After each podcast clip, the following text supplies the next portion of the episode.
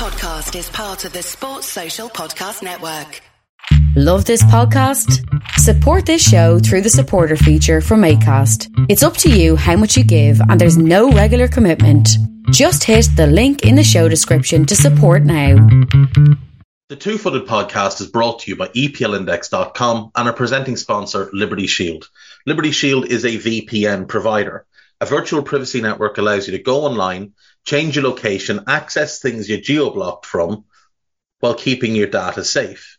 So, as an example, if you are a UK expat and want access to BBC iPlayer to watch Match of the Day or ITV Hub or all four, but you get that message that says this content is not available in your location, a Liberty Shield VPN gets you around that block, allows you to watch whatever you want on those services while also keeping your data safe. And it goes further than that. It allows you to open up Netflix's entire library by just changing your IP address. Liberty Shield is the number one rated VPN provider on Trustpilot with five star ratings across the board. So go to libertyshield.com right now, use the code EPL25 and get either the hardware package or the software package. The hardware package is a router that you plug into your existing router and any item you want to change the IP address on, be it your phone or your television, you connect that to the new Liberty Shield router. All other items can remain connected to your existing router. There's also a software package which is instantly downloadable to your device and you can get using straight away. Again, libertyshield.com, EPL25 for 25% off at checkout. We're also brought to you by Home of Hopcroft, a giftware and homeware company located in Scotland but shipping worldwide. Check out homeofhopcroft.co.uk and do check out the EPL Index and Anfield Index shops, which you'll find on Etsy.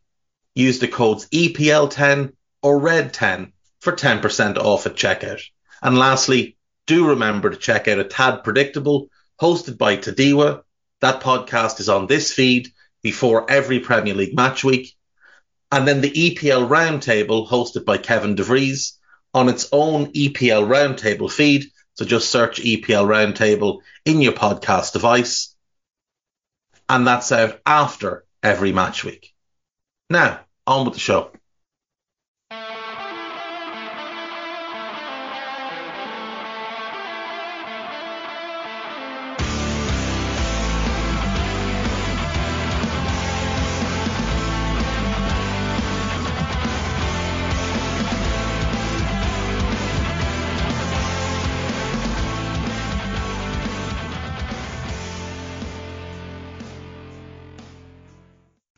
Boys and girls? Two Footed Podcast on Tuesday, the 16th of May. Hope you're all keeping well. We had one game in the Premier League last night. and Liverpool ran out comfortable 3 0 winners at the King Power over Leicester. I think Leicester looked like a team who'd just given up the ghost last night and who just accepted the fact that they're almost certainly going down. They have two games left. They will go to Newcastle next that's not a game you'd fancy them to get much from. They do have West Ham at home on the final day, and they could well win that game, but I think it'll be far too little too late. They just they look like a team that have accepted their fate. And with 22 defeats in the league this season, that is basically what they deserve is relegation. Um, if we look at Liverpool then, fifth, a point off Newcastle and United, they both have a game in hand. But all Liverpool can do is keep winning and keep putting the pressure on and and hope that one of them buckles. Because they only need one of them to buckle. And I would say United are more likely to fall to pieces because I just don't think they're very good. But at the same time, they do have the easier run in compared to Newcastle. So I'm not really sure which one I'm banking on more, but I'm I'm still hopeful that Liverpool can pull out an improbable Champions League spot because based on how they've performed this season, they don't actually deserve one, but that's not going to stop me wanting one. Uh, we have some big games tonight, and these are what I want to focus in on. So, in the championship, we'll start there. We get the second leg of Luton versus Sunderland tonight. The second leg of Borough versus Coventry is tomorrow. This game will be at Kenilworth Road. Sunderland have a 2 1 lead from the first game, thanks to an outrageous free kick by Amad Diallo and a really well worked second goal um, with that Jack, Cl- Jack Clarke cross and Trey Humes a bullet header, which gave Luton's goalkeeper uh, Ethan Horvath no chance, absolutely no chance of saving it. It was a good game of football, um, a game that I think will be replicated tonight. Luton obviously finished third in the league and came into these playoffs as the favourite, at least to get to the playoff final. But Sunderland under Mowbray, they do play a really attractive brand of football which is unusual for a Sunderland team. And it's worth remembering as well that last season they were in League One. So this is back to back promotions they're going for, which doesn't happen all that often, but would be an incredible achievement for them to turn things around so quickly. I mean, everybody sat and watched, I assume, the Sunderland Till I Die documentary series and I think it's fair to say people laughed at how badly run the club was and just the carry on of players, officials, managers, executives. It was just all a mess. From start to finish, it was a mess. But they really do, under this new ownership, they really do seem to have turned things around. And look, this wasn't easy for them. They came up this season and the manager walked out and decided to go to Stoke. And they had to scramble and, and get Tony Mowbray in.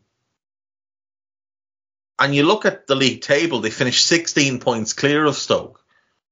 And their future is a lot brighter than Stoke's. Now, maybe Stoke were able to offer a bigger wage, more money to spend. I don't know what the situation was, but that to me has always stood as a as a really bizarre decision.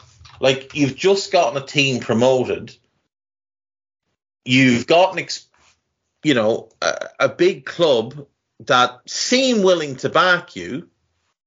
You've done a really good job at getting the club up. You took over in the February, managed to get them promoted, and you just walk away. I don't know why Alex Neil made that decision. I really don't.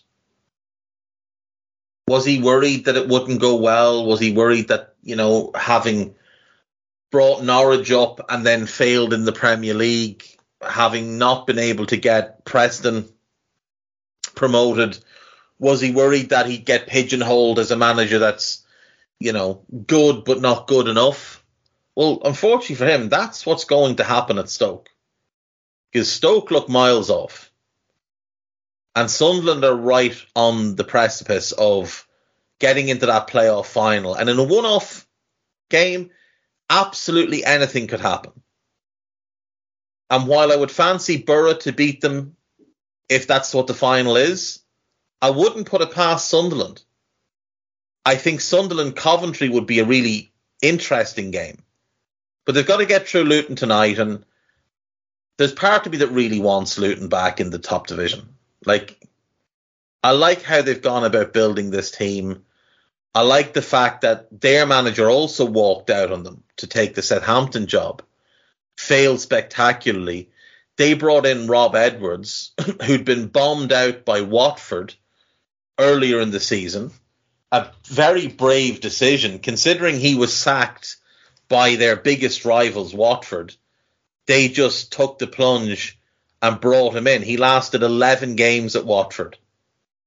But they made a decision that his work with Forest Green Rovers, with Telford United, and his uh, stint with the England youth setup was what they were going to have a look at more so than the Watford experience because Watford are a club that just like to sack managers. I'm I'm really impressed by how Luton have set themselves up. And when you look at the recruitment, like there's no there's there's been no money to spend. They're not a club that have gone out and bought their way to promotion. Uh, Alfie Doughty brought in the summer Cauley Woodrow, Matt Macy, Louis Watson, Carlton Morris, John McAtee, Aribim Pepple, Jack Walton, Joe Taylor, Ethan Horvath, Cody, Cody Drameh, and Marvelous Nakamba all on loans. The rest of them all for small fees.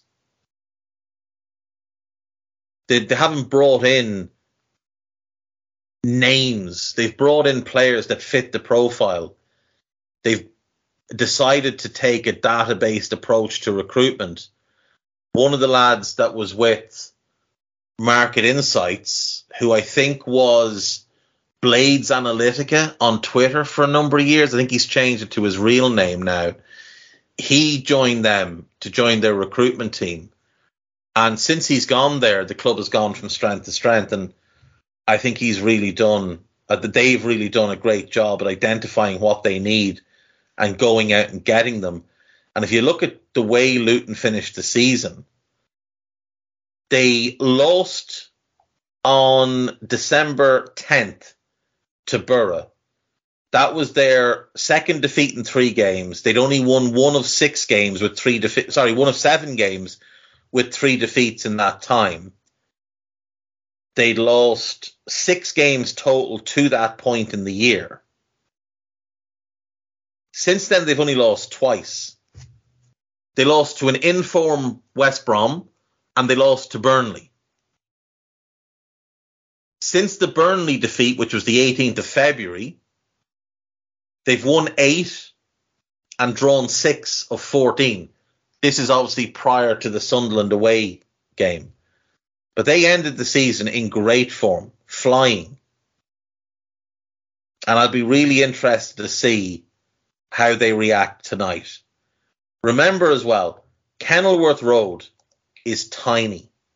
Capacity 10,356. The Vitality Stadium, I believe, is the smallest stadium that the Premier League has ever had, uh, also known as Dean Court. 11,307. So it's even smaller than the Vitality by about a thousand people, which when you're talking about 10,000, 1,000 is a lot. It's it's a mad stadium. It looks crazy inside. You wouldn't know it's there from certain spots outside. I, I still have memories of them with the artificial pitch. And teams used to hate to go there. Absolutely hated to go there.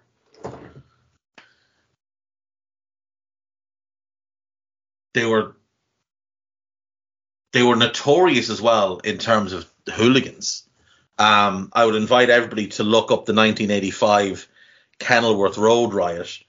Um, if you've seen the recent, well, I don't know how recent it is, the documentary on Channel 4 about the 1990 World Cup and the role the police played in trying to keep the English hooligans, um, you know, out of the action because so much was riding on England fans' behaviour at that tournament, including the return of English clubs to European competition.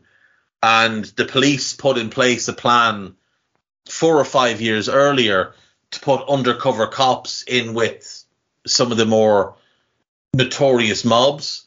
Um, but one of the more infamous moments was that riot between Millwall fans and Luton fans. And Luton fans stood their own against everybody despite their smaller numbers. But when I was a kid, Luton were a top flight team for a couple of years. And I always remember everybody would say it's a horrible place to go. Nobody wants to go and play at Luton. And then as I got older, when I lived in Liverpool, I lived in England rather, I would regularly go to games around London, whatever was on, whatever I could get a ticket to. And I found myself um, at Kenilworth Road on a couple of occasions, and it is just it's a really strange stadium. It's really strange, and the layout of it is weird. The one side is such a small, tiny, narrow little stand. The other sides are a bit more normal.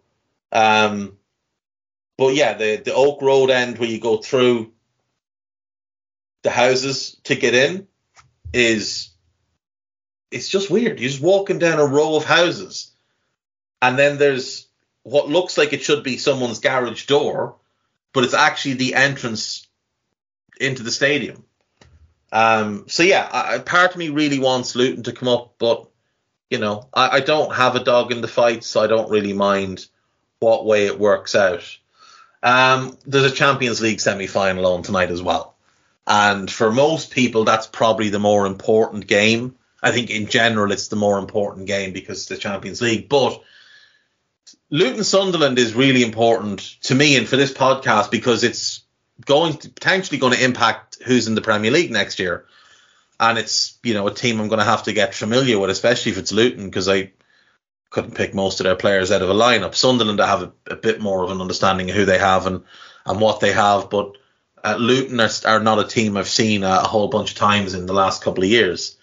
Um, but yeah, Champions League semi final, second leg.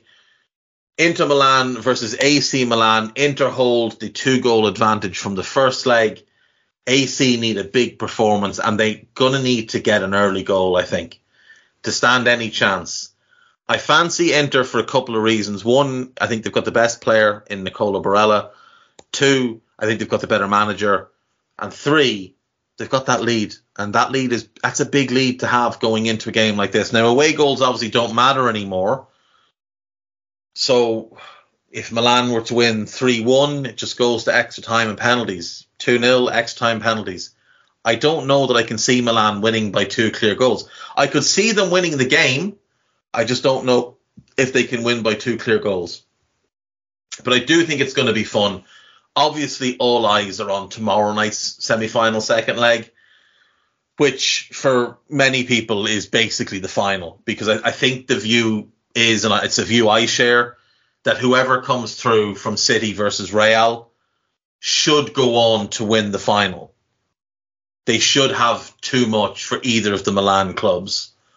But you never know. You just never know in a Champions League final. Strange things happen. Teams just don't turn up. Everybody thought City would wipe the floor with Chelsea a few years ago. And Chelsea ended up winning the game. I'm looking forward to both games tonight. I'm not sure yet which one I'll watch. I'm leaning towards watching the Luton Sunderland game just because there's the two goal lead for Inter in their game. Um, if if if AC get a get an early goal, I might switch over. Um, right. Said yesterday we would go around Europe and see what's gone on in the European leagues. So we'll start in Austria. Their season is over, I believe. Is it over? No, it's not over. Hang on a sec. Yeah, their season is over. I am right. Their season is over. Um, Red Bull Salzburg have, have won the league. They are, well, sorry, no, they haven't won the league. They've got a weird playoff thing, a championship round and a relegation round. So Red Bull Salzburg currently sit three points clear of Sturm Graz. They've got two games left. Three games left. Excuse me. They've got three games left. Two at home, one away. Uh, so it's them or Sturm Graz to win the league. LASK are third and will finish third.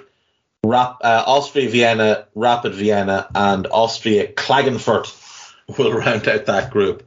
Um, looking likely for relegation is Rheindorf Altach. That's a bizarre. I, I don't like these playoff rounds, but I understand when there's less teams in the league, it is often uh, beneficial to just flush out the games because otherwise Otherwise, the seasons would be very, very short. So, um, yeah, it's it's Red Bull Salzburg or it's Sturm Graz to win the title there. Uh, we'll move on to the Belgian Pro League, where, as things stand, we have a playoff situation. Now, in the regular season, um, Genk finished top on 75 points. Union St. Gilloise finished second, also 75 points with a worse goal difference. And then it's Antwerp and Club Bruges rounding out the top four. Then we get into a playoff situation. So, uh, as things stand, Royal Antwerp are top of the playoff group, uh, ahead of Union St. Gilloise, Genk, and Club Bruges. Uh, so they would win the league and get the Champions League spot if that holds. But they do still have three games left, so we'll see how that one pans out. Um, I'm looking for leagues that have normal, normal campaigns.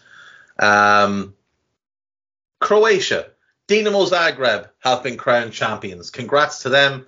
10 points clear of Hajduk Split. Well done. They'll be in the Champions League qualifiers next year. Uh, the Danish Super League. It's got a championship round as well. And Copenhagen are one point ahead of Nordsjælland, who are two points ahead of Viborg. So that is still all to play for. That season runs till the 9th of June. Uh, so a few more rounds to go there. Uh, I believe three rounds to go still in that league. in France, PSG are top of the table, six points clear of Lens with with three games to go. Only two teams qualifying automatically for the Champions League group stage out of France this year, with the third place spot going into the third qualifying round. Um, so as it goes, it's Marseille who would go into the qualifying round, and Monaco could still get it, but they would need to win their last three games and hope Marseille lose their last three games. So Monaco will be in the, oh sorry, Marseille will be in the Champions League, uh, barring an absolute c- catastrophe for them. Um, PSG will win the league. They're six points clear with a massive goal difference advantage. So if they win their next game, PSG are pretty much champions, but four points will clinch it for them. In the Bundesliga, this one is shaping up to be the only meaningful title race in Europe, in the main European leagues this year. Two games left. Bayern Munich on 68 points, Borussia Dortmund on 67 points. Dortmund had their chance. They may have blown it. We'll have to see how that one pans out. But Dortmund have a home game against Mainz and an away game against Augsburg. Both are games they should win. Both really are games they should win.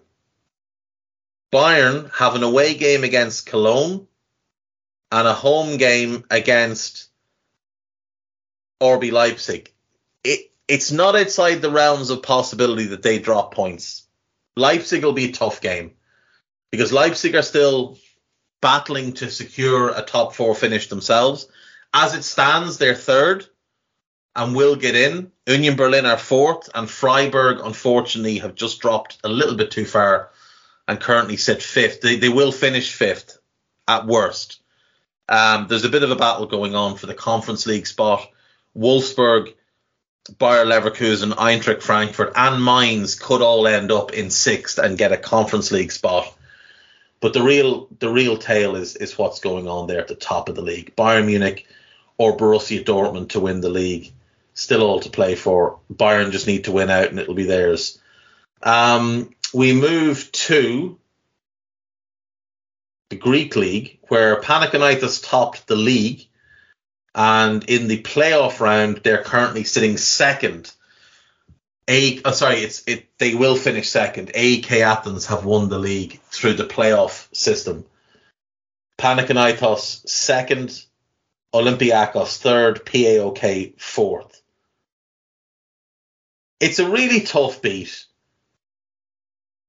to play 26 games and finish top and then just just fall off when you get into these playoff games. Now, admittedly, Athens finished second and only two points behind at the end of league play, but still, it is tough. In Serie A, we know Napoli have won the league. That is done and dusted. Juventus will be in Europe. We just don't know which competition yet, but Champions League is looking very likely. They're eight points clear of Milan with three games left. Milan sit fifth. So Juve pretty much certain of Champions League for next year. Inter are third, Lazio are fourth, then Milan, then Roma, then Atalanta. So still all to play for there for Champions League, for Europa League, and for Conference Leagues. But the title race is over. More interesting is actually the bottom of the league. Sampdoria are gone. Cremonese would be a miracle if they stayed up at this point. Spezia, Hellas Verona, and Lecce. One of those three will go down. In the Eredivisie, Feyenoord have been crowned champions. They're eight points clear of PSV with two games left. Uh, then it's a seven point drop off to AZ Alkmaar, who are a point clear of Ajax at the moment. But Ajax do have a game in hand, so if they win that game in hand, they will get back into third and get a Europa League playoff spot rather than a Conference League qualifying spot.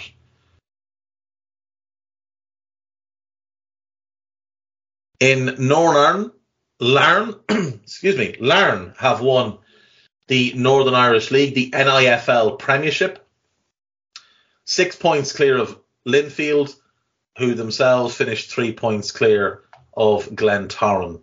So congrats to Larne for that one. Um, in Poland,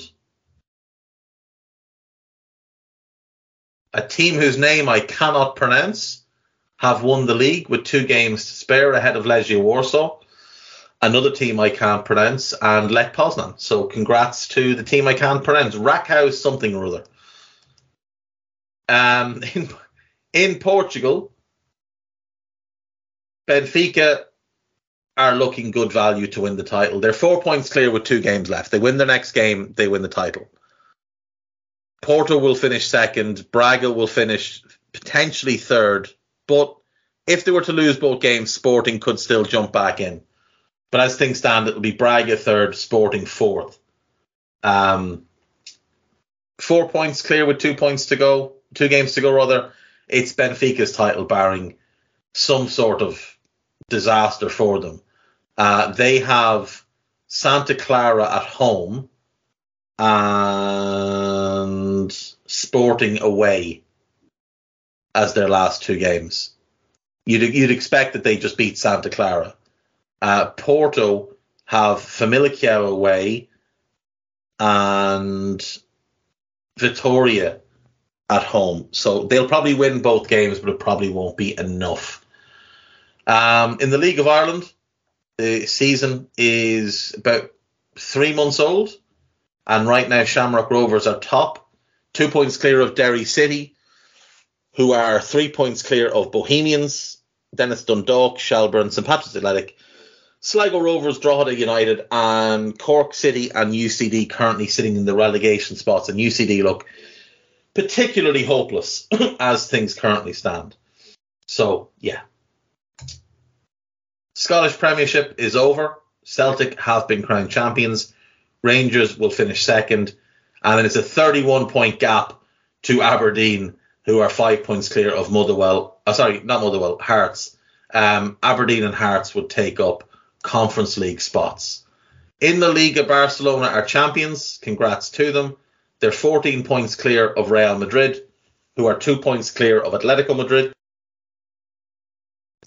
And Real Sociedad looking good value to finish fourth. Villarreal, Real Betis, and Girona currently taking up the European spots, though Bilbao, Osasuna, and Sevilla will all be eyeing that Conference League spot. And what a turnaround for Sevilla to potentially finish as high as seventh, given the disastrous season that they had, and the fact that for much of the year they were in the bottom th- the bottom five, say they were in the bottom three for quite a bit. They're on their third coach, Jose Luis Mendilibar.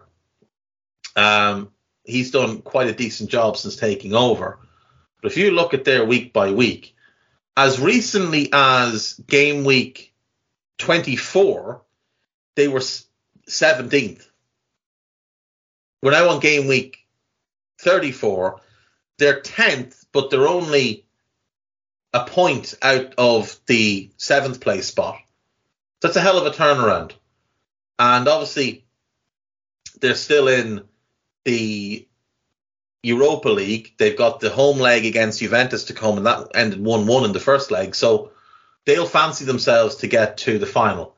Uh, this has gone off course, but yeah, the bottom line is Barca champions, Real and Atleti pretty much certain to be in the top four. Sociedad looking great bet as well. Uh, at the bottom of the league, though, Elche are gone.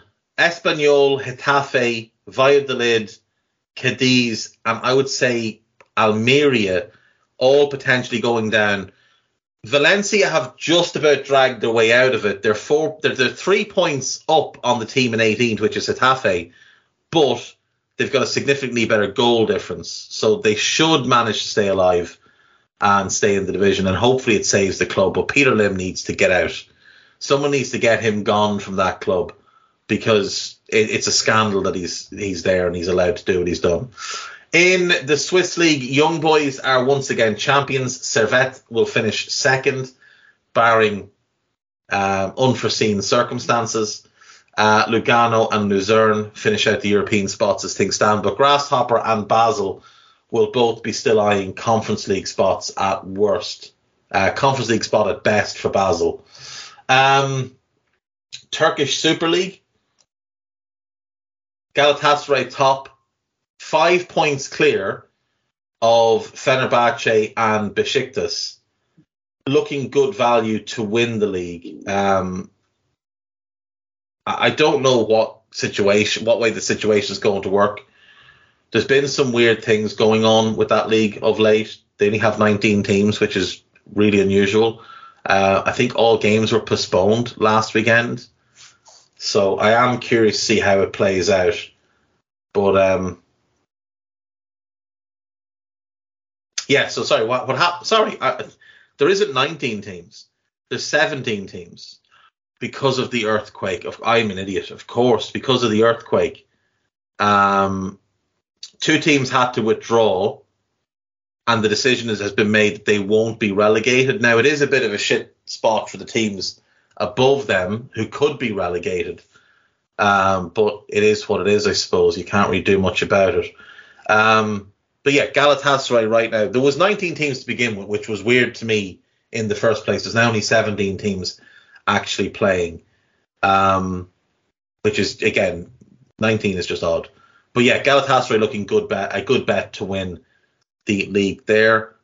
Uh, we can go to Ukraine. Now it's a weird league again this year because a lot of players left and the teams aren't of a particularly high quality. But Shakhtar currently top, two points clear of Dnipro. Um, Shakhtar probably did the best job at maintaining the group once players started leaving the country. And that's pretty much all I've got there. Let's go back through the big leagues and just check on the relegation zones. So we've done Serie A, we've done La Liga in terms of relegation. Um, it looks pretty. Oh, it is. It is nailed. It's it's nailed on that Ajaccio, Troyes, and Angers will all go down. Troyes are one of the clubs City just bought, if I'm not mistaken. So you know that's a bit of a blow to them. I think one of the days I might actually have a look at the other teams in the City football group and how they're doing. Just more of a morbid curiosity than than anything else. Um, so yeah, Ajaccio, Troyes, and Angers all down there. Uh, in Portugal, Santa Clara are gone. Paços Ferreira are gone, and Maritimo, I think, are, it is three to go down, isn't it? I believe it is three. Let's have a quick look and check on that. Uh, league table. It is. It's two go down. So that's Santa Clara and Paços de Ferreira. Uh, Maritimo will face a playoff against one of the teams finishing at the top of the second division. Uh, I assume the team that finishes third in the second division will play them to come up. In the Bundesliga, um, Hertha Berlin, it, it looks like they're done. I don't think they're confirmed as down as yet. They're not confirmed down as yet, but they are five points behind Schalke with two games left. Stuttgart currently in the second automatic relegation spot. Schalke currently in the relegation playoff spot. Bochum are one point outside the relegation zone, so still all to play for there. Hoffenheim not clear of the mess either. So anything could really happen with those teams. Uh, we'll take a break. When we come back, we'll do a little bit of news. Uh, we'll have a look at Garth Crooks' team of the week because, you know, why not? And we've got the gossip. And I also want to take a look at something else. So stick with me for that. See you in a sec.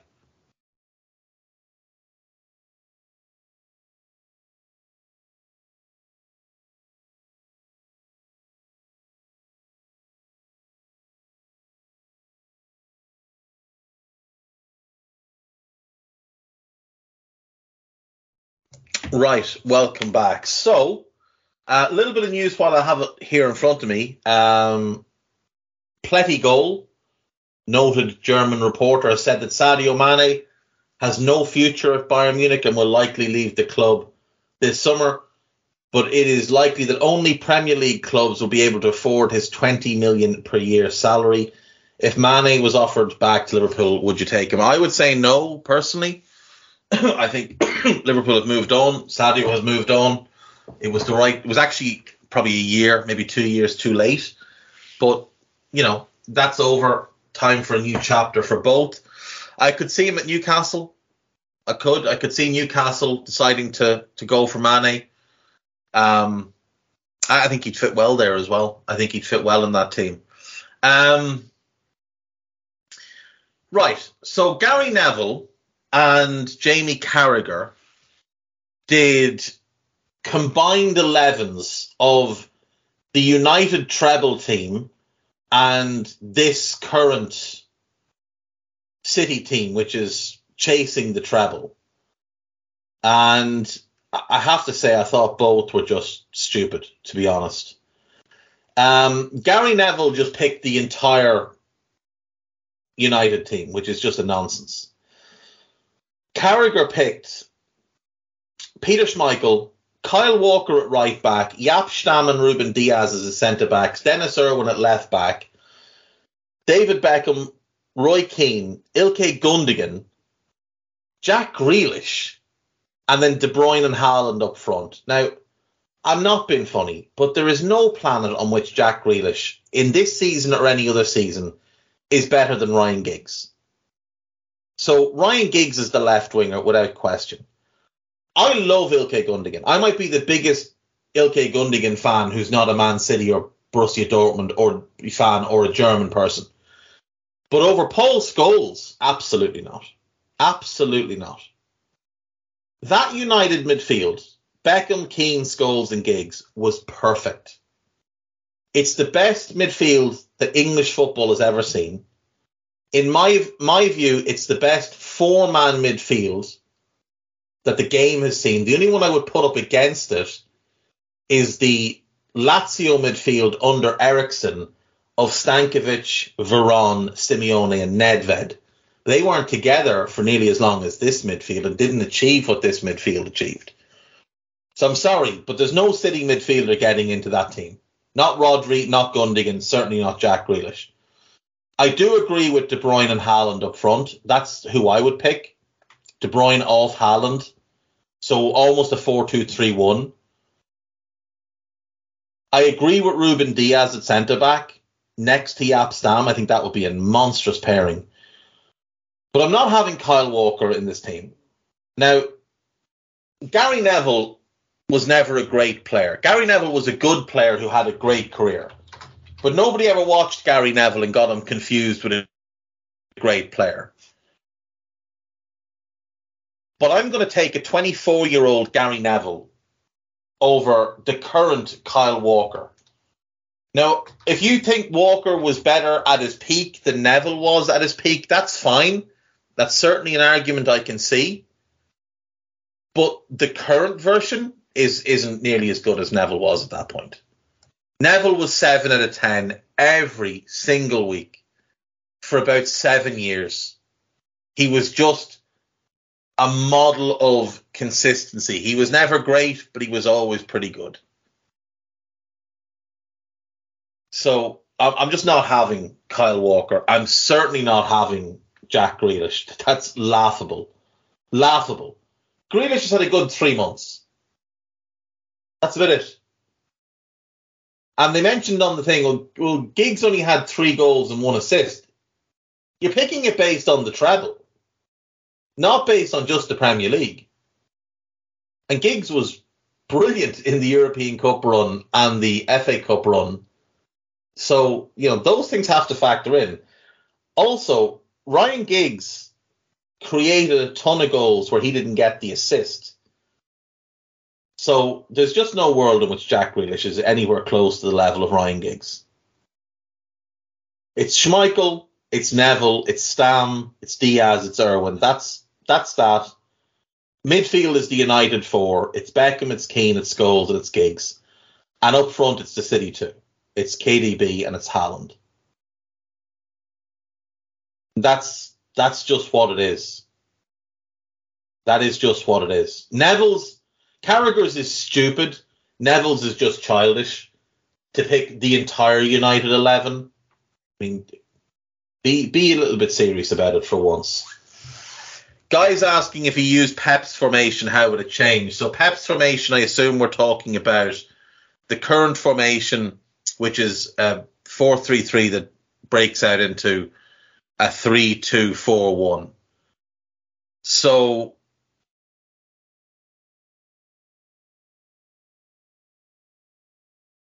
I would say I would say you leave out Neville. And you maybe bring Nathan Aké into it and you have Denis Irwin be the one that moves into midfield. So you get Stam, Dias, Aké, Irwin and Keane. And then you get Beckham, KDB, Scholes, Giggs behind Haaland. That would be that would be frightening. Absolutely frightening. Four elite creators behind Erling Haaland with a mix of everything. Lots of subtlety, lots of technical ability, and then that burning pace of Giggs on the overlap when needed. And the thing with Beckham and Giggs is they were more than happy to track back, so they can drop back in either side of the, the three centre backs. They can drop back in either side of Keane and and Irwin and form a four if you need. Yeah, I don't think it changes much. I think I think you'd be leaving out Neville and bringing in Aké and shifting to the back three. That would be the move. Um, either way, there's just no world in which Jack Grealish gets in. Um, Marcelo Bielsa has officially been named and unveiled as the new coach of the Uruguay national team. Uh, he's been out of work for just over a year, taking some time to himself. And I couldn't be more excited about Marcelo Bielsa working with this Uruguay squad because Valverde and Ugarte and Darwin Nunez were all born to play for this lunatic. It's going to be great fun. I cannot wait to watch Uruguay under Bielsa. Uh, Zakaria Aboukhlal, the Toulouse striker, is training alone after an alleged altercation with a local official. Uh, Toulouse said that the allegations reported by RMC Sport were serious. The report claims Ab- Aboukhlal clashed with Toulouse's deputy mayor in charge of sport, Laurence Arribagé, at a ceremony celebrating the club's French Cup win back in April. Interesting.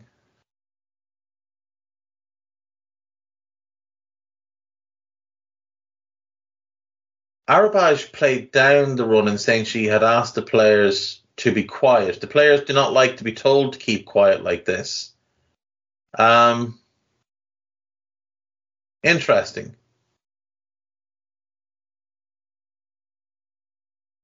Interesting.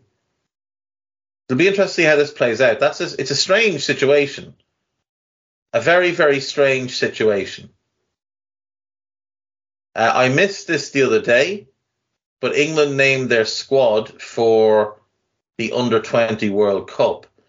Uh, James Beadle of Brighton, Matthew Cox of Brentford, and Teddy Sharman Lowe of Chelsea are the goalkeepers. Callum Doyle of Man City on loan at Coventry, Ronnie Edwards of Peterborough, Bashir Humphreys of Chelsea on loan at Paderborn, Brooke Norton Cuffy of Arsenal on loan at Coventry, Daniel Oyegoke of Brentford, Jarell Quansah of Liverpool, and Imari Samuels of Brighton are the defenders. Carney Chukwuemeka of Chelsea, Alfie Devine of Spurs, Sam Edozie of Southampton, Darko Gyabi of Leeds, Aaron Ramsey of Aston Villa on loan at Middlesbrough, Jacob's younger brother, Alex Scott of Bristol, and Harvey Vale of Chelsea are the um, are the midfielders.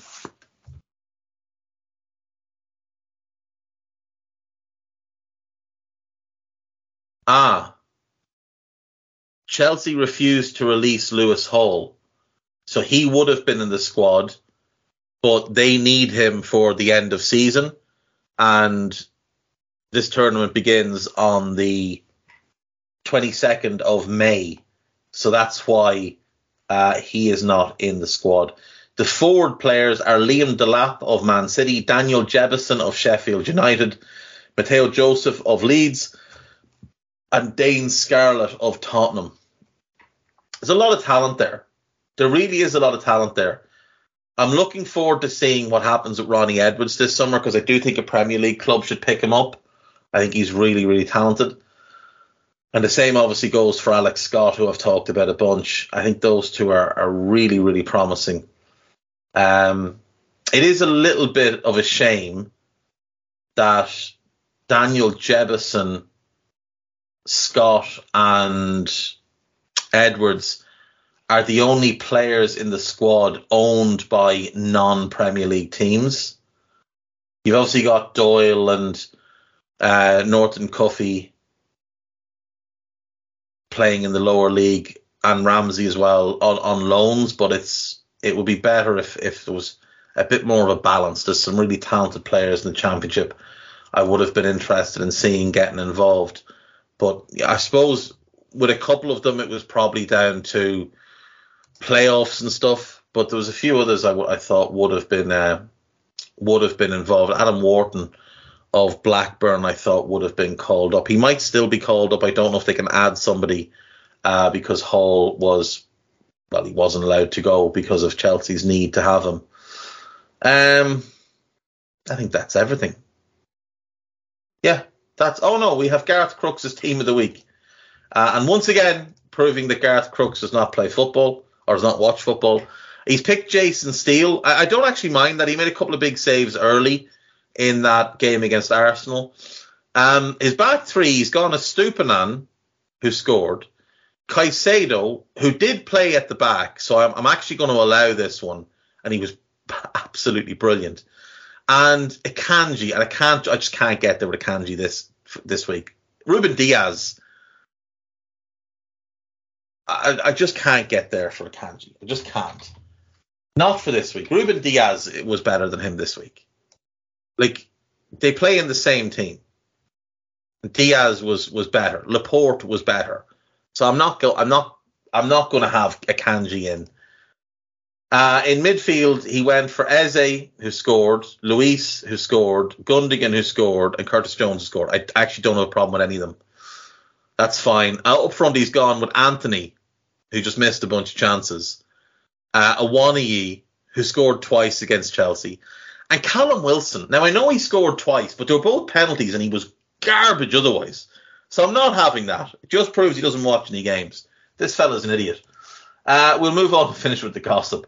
Manchester City midfielder Bernardo Silva is Paris Saint Germain's top target to replace Lionel Messi. Uh, that doesn't really fit with the younger French approach that they were apparently meant to be targeting. Arsenal are ready to offer Declan Rice, a cl- uh, sorry, offer West Ham a club record 90 million for Declan Rice. Oh, wonderful. 90 million. Brighton midfielder Moises Caicedo was a key target for Arsenal. I don't believe he is. I genuinely don't believe he is now. I think they'll get Rice. I think he's the only starting midfielder they'll add. And I think because they've got other stuff they need to do. They need a winger. They need a centre back. They'll probably need to bring in. Um, they want to bring in a different right back as well to have a different option. And it wouldn't surprise me if they also added, you know, maybe a number nine. So I just don't believe that they're going to buy Caicedo and Rice. Um, Napoli's Kim Min Jae has agreed to join Manchester United this summer. I, I don't believe that he has. I wouldn't be surprised if he does go there, but I don't believe he's, he's agreed to join as yet. Uh, Alexis Mac Allister wants to join a Champions League club. That has been fairly quickly rubbished. Uh, prospective new Chelsea manager Mauricio Pochettino was set to hold talks at Mason Mount over extending his contract. Nap- Chelsea want Napoli's Victor Osimhen as part of their summer rebuild. I think. It, how many times do like Chelsea need to sell a couple of hundred million worth of players as things stand? And you think anyone's going to believe they're going to spend another 150 million then and not have to worry about the financial fair play rules? Roy Hodgson is close to signing a new one year contract at Palace. That would be a mistake. That would be a mistake by Palace, in my view. Barcelona are interested in Ruben Neves, but Wolves want at least 45 million. He's had a contract in a year. Southampton's 28 year old England midfielder James Ward Prowse does not have a relegation release clause in his contract, but the club are expect, expecting bids. Yeah, they should be hoping for bids. Newcastle's interest in Dominic Szoboszlai has intensified, but there's been no contact between the clubs. Newcastle are interested in Conor Gallagher and James Maddison, but face competition from Spurs for Maddison. Bayern Munich and Borussia Dortmund want 25 year old Mexican midfielder Edson Alvarez, who Ajax could sell for 30 million. Uh, Phil Jones and Axel Tuanzebe are expected to be released by Manchester United this summer. It's a shame what happened to Phil Jones's career. Uh, United are considering a move for 25 year old Swiss international Gregor Kobel. Kobel. Um, I, I don't know that Dortmund will sell him. He's a really good keeper, though. West Ham, this is great. West Ham are looking to appoint a f- director of football to ease the demands on sporting director Mark Noble. what that says is not that they're looking to ease the demands. It means that he's not good enough to do the job. So they're looking to replace him and basically reassign him to do something different. Uh, they also want to reduce the influence of David Moyes. Um, they should be looking to reduce the employment of David Moyes, is what I would say. West Ham are monitoring Yunus Musah. Brentford and Spain goalkeeper David Raya is top of is near the top of Tottenham's transfer list. That's a that's an interesting one. It's one that's been rumored for a while. Brentford could sign Freiburg's 29 year old Dutch keeper Mark Flekken, who has a 13 million release 13 million release clause in his contract. He's he's okay. There's no resale value with him though, so it would be strange. Tottenham have held talks with Roma sporting director Tiago Pinto about their defect, director of football role. Uh, they've also held talks apparently with Tim Steidten, who's outstanding. Pinto's very good though. Very, very highly regarded for what he's done since going to Roma. So, yeah, I mean, it looks like they're at least targeting the right type of people. Uh, it looks like Deco is set to join Barcelona as some sort of sporting director type, um, which is an interesting move for him because obviously he's been working as an agent and has done fairly well for himself as an agent, but it looks like he might be choosing to give up on that and move into um, move into more of a you know a, a club based role. Now we've seen in the NBA a couple of different people who were agents get jobs with teams and some of them have had real success. Some of them it hasn't worked out as well as i think they'd hoped. Like for example the new york knicks they decided to go like really big when they were looking for their new president of basketball operations and they appointed leon rose who was arguably the biggest sports agent, biggest basketball agent in America, working with CAA. Um, so they went and got him. Now it's gone fairly well, but I think they hoped he'd be able to attract more superstar names, and so far that hasn't happened.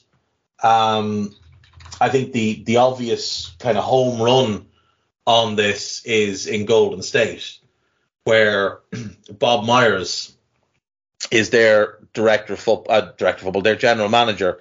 He was previously an agent with Wasserman, and he's been incredible since taking over Golden State. So it, it can work. It certainly can work. Uh, Deco's company, D20 Sports Management, is registered in Dublin, which is always interesting. Uh, his clients include Fabinho and Edmond Tapsoba.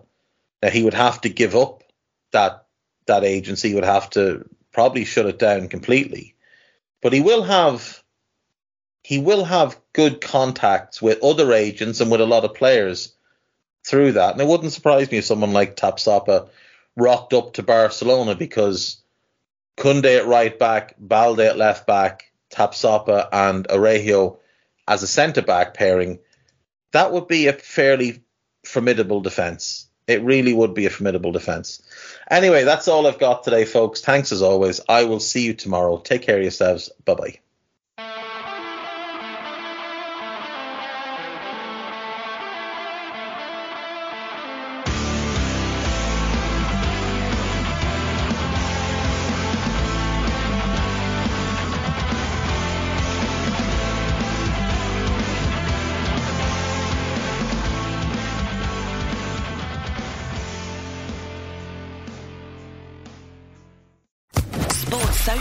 Podcast Network.